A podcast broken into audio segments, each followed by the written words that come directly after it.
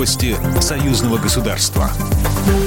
Здравствуйте, в студии Екатерина Шевцова. Минск не будет отказываться от поставок российской нефти, но продолжит рассматривать альтернативы. На совещании по работе нефтеперерабатывающего комплекса страны Александр Лукашенко актуализировал задачи по поиску новых поставщиков нефти и по выстраиванию логистики доставки сырья.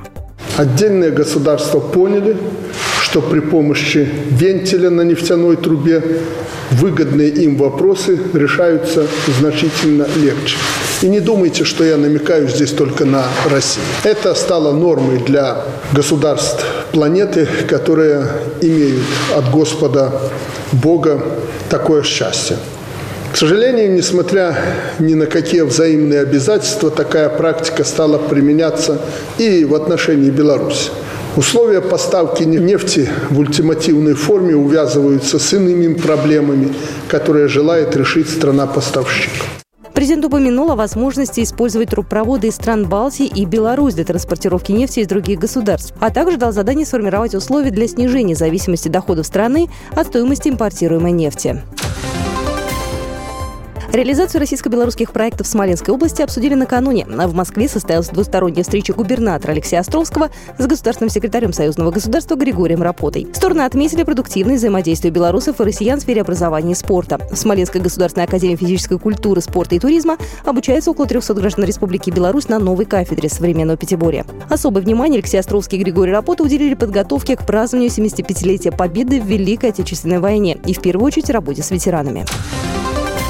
Народный архив под народным монументом. Российское военно-историческое общество собирает фотографии фронтовиков, воевавших на Ржевско-Вяземском направлении. Снимки документы будут представлены на выставке в Музее Победы, который совсем скоро появится у подножия Ржевского мемориала. Его планируют открыть 9 мая. Об этом рассказал Юрий Никифоров, начальник научного отдела Российского военно-исторического общества. Мы хотим, чтобы этим э, наполнением стали прежде всего не просто какие-то карты и рассказ об операциях, а чтобы прежде всего стал рассказ о людях, кто сражался здесь, погиб он или нет, кто командовал э, нашими дивизиями, кто освобождал даже Ржев и дальше наступал на Берлин. Принять участие в создании Народного архива может каждый. Для этого нужно загрузить фотографии, документы или истории о фронтовиках на интернет-портале подоржем.рф.